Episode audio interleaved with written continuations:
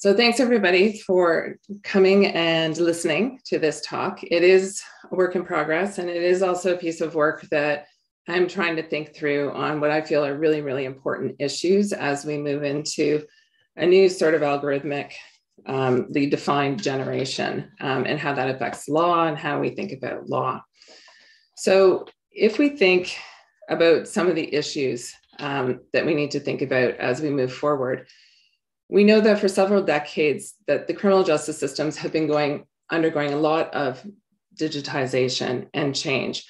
Technology is becoming increasingly sophisticated, and several scholars have examined police agencies' use of biodata, facial recognition software, traffic cameras, body cameras, car cameras, license plate readers, and global positioning systems, all of which produce digital data that can be combined, combined to identify and track individuals in the pursuit of safety and security. Similarly, techniques of digitization have produced very vast repositories of digital case law and judicial decisions that are combined with other sources of big data, providing new opportunities for data mining and AI generated legal analytics. Private companies are incorporating this data into new products, marketing and distributing data driven AI technologies to private and public organizations, including within the criminal justice and the legal sphere. The power of AI informed algorithmic technologies is just beginning to materialize, as is our understanding of how it can be used and the consequences of its use in various sectors. AI informed algorithmic technologies are anticipatory and they're used by an expanding range of industries to predict and assess risk, to identify and classify people, and to mediate access to opportunities. Now, although ubiquitous, AI is producing new forms of governance and increasingly is shaping how people experience the world. Arguably, these technologies do more than replicate human intent or actions. One of the features of algorithmic governance is that it structures existing realities in accordance with a digital reality and an anticipated future, not an embodied present. And as Henman explains, anticipatory algorithmic governmentality goes beyond traditional applications of procedures and rules to facts, and instead to compute a future reality based on a probabilistic logic. As criminal justice and legal actors operationalize AI predictions, these predictions become real and reality. For example, intensifying police presence in a particular geographical location increases the likelihood of crime being detected and people being arrested. For this reason, Ruha Benjamin has described predictive policing algorithms as crime production algorithms. AI informed legal ana- analytics also generate future predictions that in turn shape real time decisions. These digital realities overlook often the fluidity and messiness of everyday embodied realities as information that can be computed and as data that can be considered. Now, interventions that act on AI informed algorithmic predictions are difficult to criticize at times as the predicted future is not observable outside of a digital sphere. And in both criminal justice and legal spheres, forms of anticipatory algorithmic governance can significantly impact people. Like AI technologies in policing, emergent technologies have ethical implications, and they're poised to alter some legal practices in a way that undercuts broader principles and ideals of justice. So this talk will be an opportunity to examine predictive policing and legal analytic technologies that are being marketed into the criminal justice and legal sectors as principled alternatives that can enhance accountability and legal efficiency. I want to explore how developers and vendors of predictive policing algorithms are responding to the criticisms of racial bias and appropriating the language of ethical AI without altering the underlying functionality or mitigating the potential for harm of these technologies. And in many instances, and like many others, as a matter of fact, context matters. In the context of legal analytics, we similarly explore how language of ethics and juridical principles are being mobilized to support new proprietary AI technologies as congruent with broader ethical principles and instrumental in the production of legal strategy and efficacy. Recent academic scholarship has framed some algorithms as algorithms of oppression or weapons of mass destruction. These narratives have highlighted the biases in neutrally perceived technology and how their use creates data harms that proliferate and reproduce inequality. Now, notwithstanding these critiques and the detailed scholarship that deconstructs each of the algorithmic technologies, I show how AI informed algorithmic technology that the critics have identified as producing harms are being reconfigured and remarketed as solutions to the above mentioned problems of bias, inequality, and racial discrimination, and they're being aligned with the norms of the rule of law and accountable governance. So, using the concept of ethics washing, I want to focus on two AI informed technologies that are marketed as solutions to complex social problems. First is the rebrand of the predictive policing algorithm that is being marketed to police agencies now as an oversight and accountability tool. Second is a suite of legal analytics and AI algorithms designed to enhance lawyers' efficiency and improve case outcomes. These examples are deliberate and heuristic. They're being used to make some arguments about the flexibility and the fluidity of AI algorithms, logics, and technologies, and to show how they evolve, pivot, and assemble rationalities of governance while simultaneously reproducing and sometimes masking insidious forms of structural inequality. Technological solutions and the ethical language that's used to validate them, I would argue, diverts us from asking some more fundamental questions about the ethical use of AI technologies in criminal justice and legal spheres, or how technology could be used to query different questions or democratize law. These questions are different from a focus on how to produce ethical properties within tools. So below I discuss also, before I get into these examples, the recent proliferation of ethical principles and charters, which are being designed to limit the potential harms that could be associated with AI use and in response to some of the criticisms that I mentioned. So the technology industries responsible for developing um, big data analytics and AI have remained largely unregulated for the past several decades. Now, proponents are starting to argue that the lack of regulation is necessary to foster innovation and creativity. However, others have differed. And it's in this context that technology developers are positioning emerging predictive AI technologies as neutral and capable of transcending human bias in decision making. Such claims that these technologies, given these claims, these technologies were adopted by a range of public and private institutions to reduce cost, improve efficiency, and overcome bias, particularly in the criminal justice system, without much vetting or oversight. Given the contradictory claims of neutrality, scholars have also wanted to talk about how technology can encode human bias and also how it has the potential to produce harm. And since, since 2016, guidelines for ethical AI have started to gain prominence. These ethical principles are intended to serve as a baseline for how AI ought to function. Technological developers and other organizations have started creating ethical charters, principles, and even certifications which are intended to guide the development of technologies. For example, the Fair and Accountable Transparent Machine Learning community developed a guideline document to help developers, and I quote, that help the developers and product managers design and implement algorithm systems in publicly accountable ways. It identifies five principles for accountability responsibility, explainability, accuracy, auditability, and fairness.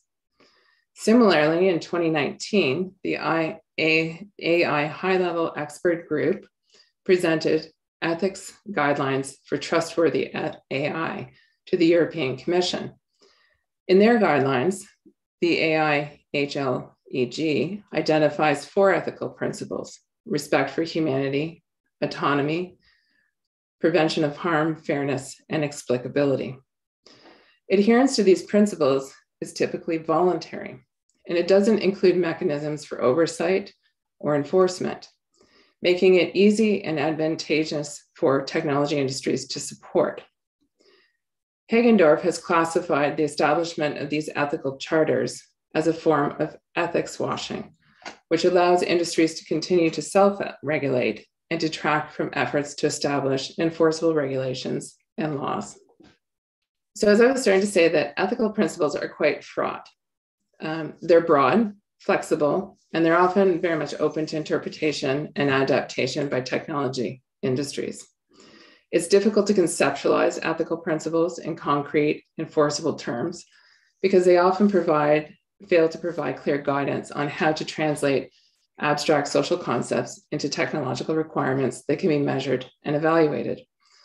Now, while some of the proponents for ethical guidelines articulate the value of underspecified frameworks that can be universally applied, this also creates practical difficulties and has fostered space for technology to potentially co opt and absorb the language of ethical principles that were developed in response to problematic algorithms. Nevertheless, Mittelstadt has argued that many of the questions that AI developers are facing are complex about how society ought to function. And it is, I quote, foolish to assume these questions can be resolved with technical fixes or good design alone, end quote. For example, there's ongoing debate about how to enact principles of fairness and accuracy in a system that might already be shaped by structural inequality. Additionally, there are often disciplinary disconnects between how criminology, law, philosophy, data sciences, and AI developers conceptualize concepts such as fairness or accountability. The underdefined details of ethical technologies or promoting social good allows developers to make broad claims about solving social challenges while avoiding rigorous engagement with the social and political impacts. Consequently, it's important to focus not just on the technical solution, but also to consider the context that these technologies are being designed for and the organizational logics in which they are deployed. Fairness and transparency are often cited as components of ethical AI, and they're also aligned with the organizational logics in which they operate. Nonetheless, the concept of transparency is being troubled by a number of scholars. So, for example, through the lens of science and technology studies, Ananny and Crawford have argued that making one part of an algorithmic system visible, such as the algorithm, or even the underlying data is not the same as holding the assemblage accountable. These principles are useful and they're important guiding principles to help us respond to emerging changes in society and technology. But as many have pointed out, ethics are not necessarily designed to ensure compliance or to prevent harm. The endorsement and co optation of ethical principles can be characterized, as I've mentioned before, as ethics washing. And we're seeing increasingly that there are corporations, not all by any means, but some that are eager to pledge their support for principles that also have very little accountability mechanisms attached to them. McInerney et al. in 2018 found that ethical guidelines and principles had a negligible effect on the work of technology developers and at times conflicted with business interests. interests. Industry support for the development of these principles is diverse. Principles and guidelines can distract from the development of legally enforceable regulatory systems, but they can also be guiding lights or light posts. The use of ethical language in the marketing of technology can also challenge um, how it's being used within the system. So with that, I want to turn to two examples um, right now of how we would move forward and think about this in a couple of different case studies.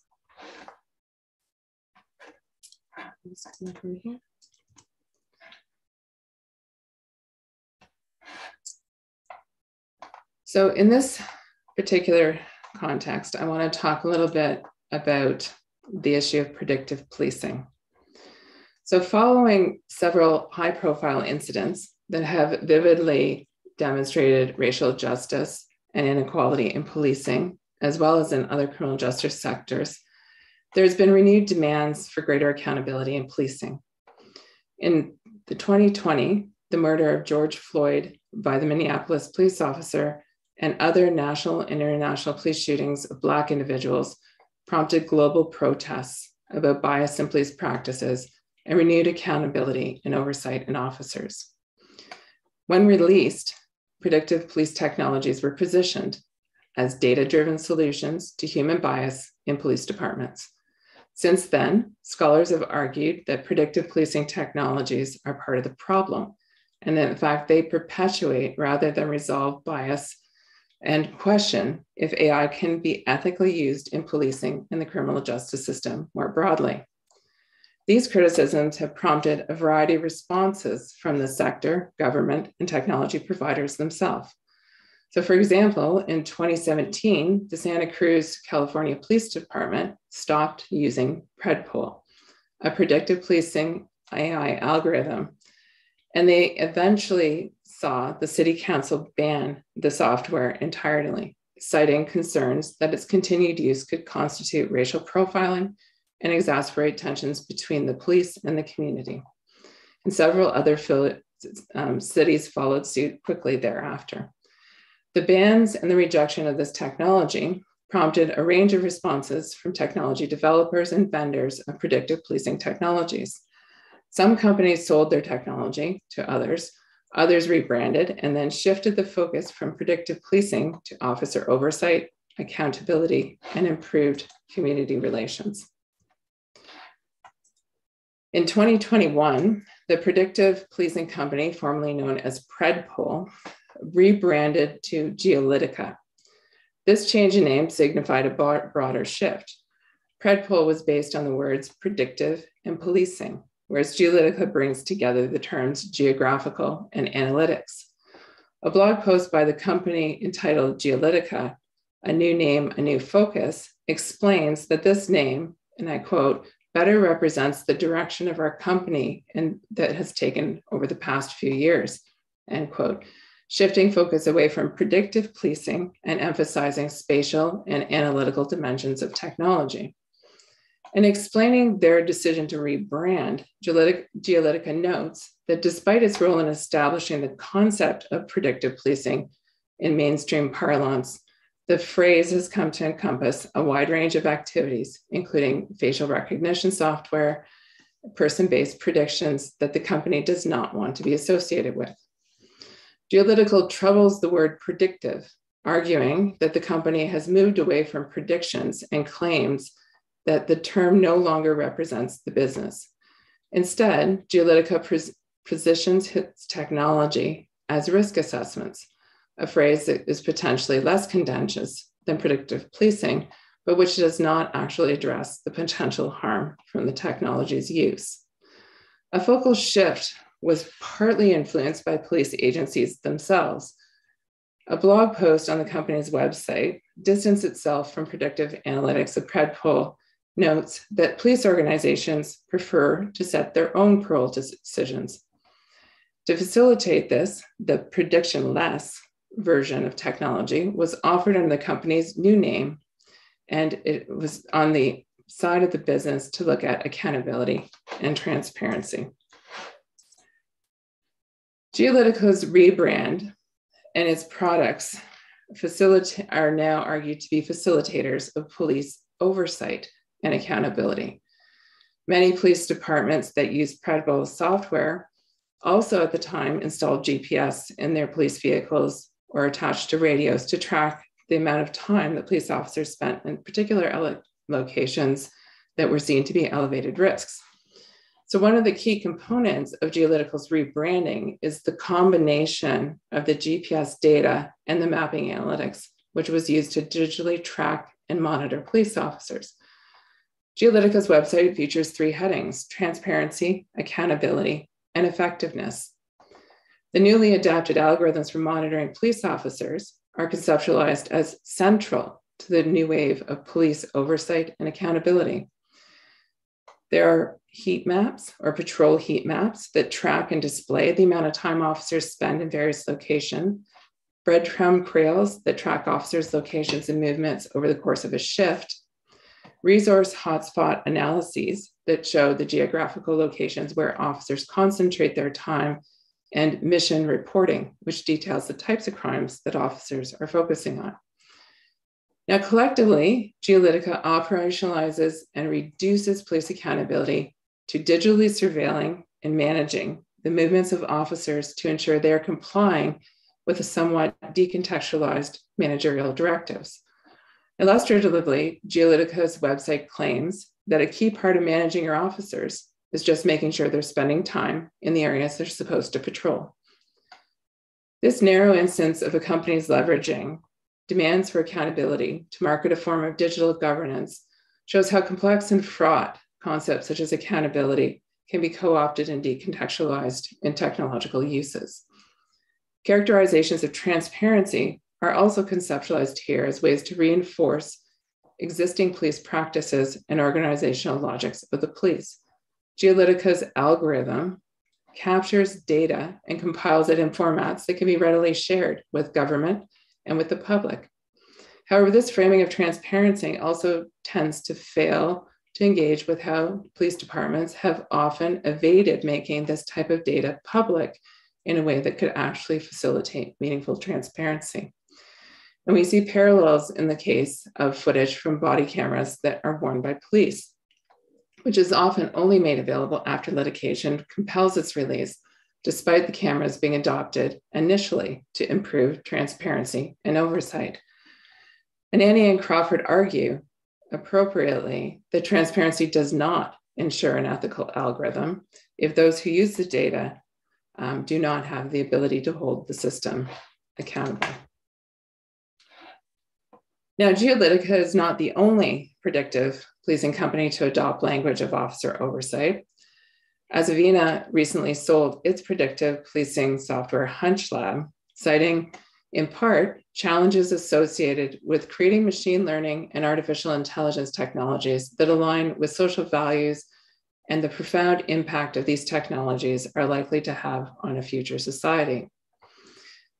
Azavea says that it's a B corporation, which means a certified measures that the company's entire um, certifies that the company's entire social and environmental ad- impact is transparent. A B Corporation certification endorses numerous ethical standards, including justice, equity, diversity, and inclusion. They explain that as a B Corporation, they have a mission not only to advance the state of art, but also to apply for positive civic, social, and environmental impact. As police, and they note that as predictive policing technologies have generated increased criticism for targeted policing practices, racial profiling, and increased surveillance of marginalized communities, the company struggles to align HunchLab with its own ethical principles of a company of a B corporation. So we attempted to create a predictive policing product that aligned with their values, and they explained we were convinced that HunchLab could contribute to improving the status quo by using data to overcome bias as well as to track police activity and results. However, Azavea eventually sold HunchLab, citing ethical concerns with the technology. Through selling HunchLab, they repositioned themselves as principled and ethical, despite selling the technology to another company where it becomes used for the same purposes that Azavea found it to be problematic. HunchLab was bought by ShotSpotter, a precision policing platform that uses AI to detect gunshots. With the acquisition of HunchLab, ShotSpotter announced its transition into predictive policing. which it has now rebranded as precision policing. ShotSpotter also markets its predictive policing technology using the language of ethical principles, police oversight, and accountability. Now, despite the rebranding of from prediction to police oversight and accountability, developers of predictive policing technologies continue to offer machine learning algorithms that use historical and contemporary crime data to make AI generated predictions or risk assessments that identify high risk locations for the purposes of policing.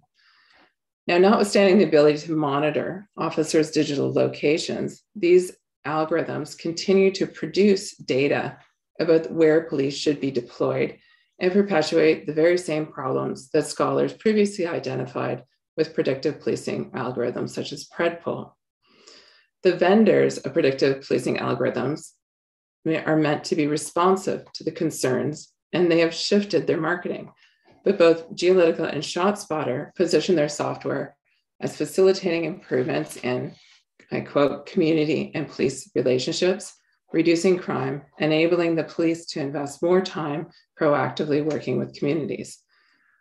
Now, this tautological logic positions technology as a solution to a complex problem of negative police relationships with the public without interrogating police power, history of bias practices, underlying structural inequalities, or other complexities that shape this problem but cannot easily be captured and coded as digital data.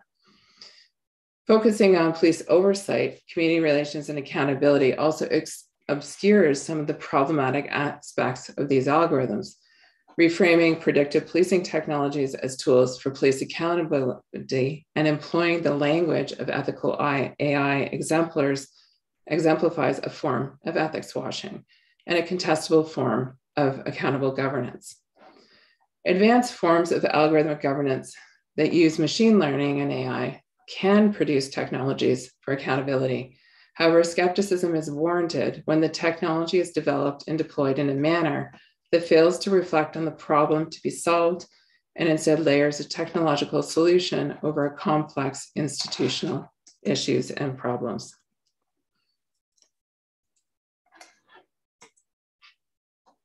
So, some law firms, and I want to just flip now to a second example of legal analytics. So, some law firms and lawyers um, have also harnessed AI and big data to enhance their legal strategies and to better predict outcomes, organize files, and manage cases. The developers of and vendors of these technologies include both startups and established legal information corporations. I want to focus on one of these corporations, just like I focused on one example or two examples within the context of predictive policing. My example here will be on LexisNexis, a global company that provides a very wide range of services and software for lawyers, including a suite of innovative technologies incorporating big data and AI. LexisNexis describes its technology as delivering powerful new decision tools to customers. By applying machine learning, natural language processing, visualization, and artificial intelligence to our global data legal base. These technologies mine digitized legal data to uncover patterns and to provide new insights to judges, courts, and opposing counsel. LexisNexis is one company that promotes to promote the rule of law around the world through the adoption of ethical principles such as equality under the law, transparency of the law, independent judiciaries, and accessible legal remedies. This emphasis on advancing rule of law through ethical principles elides the fact that LexisNexis's new AI technologies actually have the potential to undermine these very ethical principles that they promote. So presently, LexisNexis markets its AI legal products to litigators and corporate counsel. These technologies include Context and Lex Machina, Canadian and US products, respectively. LexisNexis explains, and I quote, this expansive suite of analytical tools will provide unprecedented insight into judges, jurisdictions, motion practice, and parties to cases. For example, Lexis Machina provides legal analytics about the behavior of judges, law firms, lawyers, and parties, enabling them to craft successful trial strategies, win cases, and close businesses, end quote. And they quote Lexis litigation profile suite, which is enhanced by something called Ravel law technology, is meant to complement this offering by providing insights into arguments that are less likely to be persuasive to a judge when combined with the behavior of analysis from Lex Machina. Litigators now have the ability to build judge specific arguments in court. These technologies use AI to discover patterns in language to make predictions about future decisions and outcomes. It enables lawyers to tailor their submissions and preferences to a particular judge by incorporating the language and legal reasoning predicted to be most persuasive to that individual judge, providing a strategic advantage. These products implicitly encourage a form of technologically mediated judge shopping, transforming predictions about future legal rulings into algorithmic reality that can be acted upon in the present. Lawyers' efforts to select favorable judges or jurisdictions predates AI technologies, in fact, well predates AI technology. However, AI has the potential to change the scope and the capacity at which this happens. Access to AI assisted legal technologies and the vast repository of digital data is often behind a paywall, and it can be expensive and therefore not equally accessible. Tailoring submissions to strategies predicted to be the most successful can limit legal innovation and also the reinscribe existing precedent, things that currently do exist but have now been elevated to the next level. AI generated predictions about future legal outcomes become real as lawyers act on them and through and through that they become um, true by the deciding whether or not to advance cases or arguments in certain jurisdictions or in front of a particular judge. The adoption of the AI assisted legal technologies that predict case outcomes reflect a law firm's focus on cost, client management, resource deployment, and decision making. These predictions allow matters to be more accurately price based on timing for milestones for specific judges and courts. John Fitzpatrick, a managing director of the North American Research Solution at LexisNexis, explains, and I quote, to be successful in today's competitive legal environment, lawyers need to make faster and more informed decisions based on data that is incorporated into their natural workflow, unquote. AI predictions can help shape firms' decisions about what cases they will or will not accept or advance, the rates and the rates to charge for doing so. A potential consequence of this technology is that legal billing rates depend in part on the judge overseeing the case, something a client cannot control. There could be parallels into the banking and financial sector where predictions about individuals' future actions shape access to rates and credit, which in turn impacts their, fu- their financial future. When police or lawyers act on the predictions of AI about the future, they change the present in ways that turn predictions at times into self fulfilling prophecies.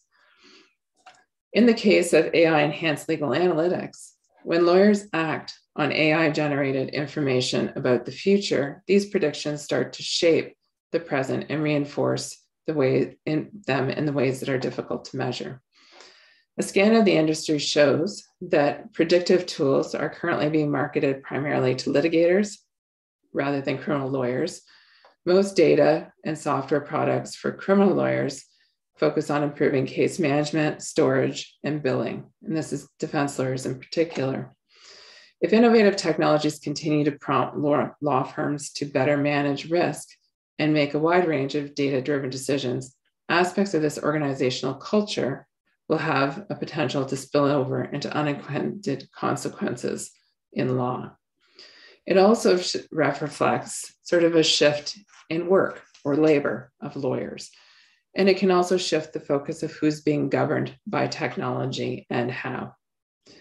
The current emphasis on achieving strategic advantage in court um, is where it's at, but it remains to be unclear as to what extent these products can provide any kind of clear advantage um, over others. LexisNexis is only one company of many and is selling a, a range of AI enhanced technologies while at the same time it positions itself as rule advancing the rule of law around the world and through the promotion of ethical principles. In short, the evolving use of data analytics and AI to improve decision making can shape the legal profession in unanticipated ways. And it's questionable as to whether or not these technologies are enabling ethical advancements in law. So, finally, I just want to speak a little bit briefly about a new player in the realm of a lot of these companies and around technology. And these are ethics leaders. Entrepreneurial and private sector companies are responding to concerns about the growing use of AI across industries, and there's a subsequent push for ethical AI. Some companies are now employing or contracting what are called ethics leaders. Ethics leaders are specifically tasked with evaluating the ethical properties of an AI system by testing issues such as bias, risk of harm, transparency, and compliance with applicable laws and regulations. Ethics leaders can provide options to mitigate existing bias that can improve explainability and reduce risk. Evaluations of these algorithms are compared to rely, can be compared to the reliability and probability testing in social science. But they may also pay particular attention to the effects of the on the marginalized members or groups in which they're being used, or more generally, how they change the system. Theoretically, ethics leaders are using a principle of no detriment. They may, are meaning to ensure that AI technologies are free from bias and don't create harm, but they also enable developers to market their products as ethical. Engagement with ethics leaders is voluntary and feedback's not binding. And the system allows developers, in most cases, to retain a lot of control over their technology while simultaneously positioning it as ethical. Now, irrespective of intention or purpose, um, whether companies are invested or not invested in creating ethical algorithms, there's also the component of use. When you insert these algorithms into systems, making problematic decisions or sort of consequential decisions about individuals, their effects can be unanticipated. So, just to sort of wrap up um, and conclude, conclude, I want to. I've argued that a potential harm associated with the use of AI in various sectors is being documented quite well by a number of scholars. And the push for ethical AI is gaining prevalence in both private and public sectors. Many companies are eager to engage with ethics and brand their AI technology as ethical, while others are marketing their products in ways that distance themselves from past narratives like racial profiling. This engagement with ethics can bring about some positive changes. However, it can also distract from the potential harms of technology without leading to any meaningful change in how that technology is designed or implemented especially given that oversight and accountability mechanisms for the development and deployment of these technologies in both legal and criminal justice spheres are unevenly distributed and often lag with technological development. More thorough engagement with ethics considers the social technical context in which AI is being deployed.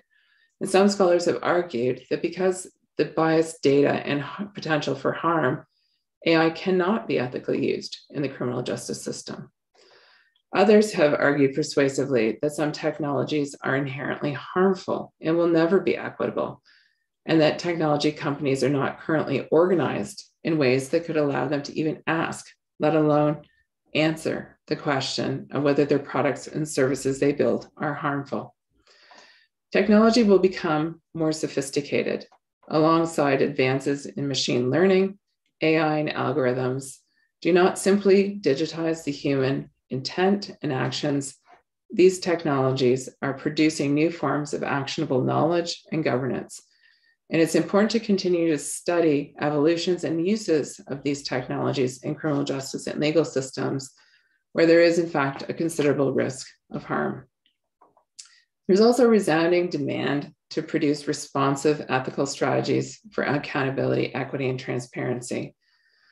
Developers of this technology may feel a sense of urgency to immediately respond to the criticisms of predictive algorithms in criminal justice and legal systems by rebranding products and finding new ways to engage languages of ethics.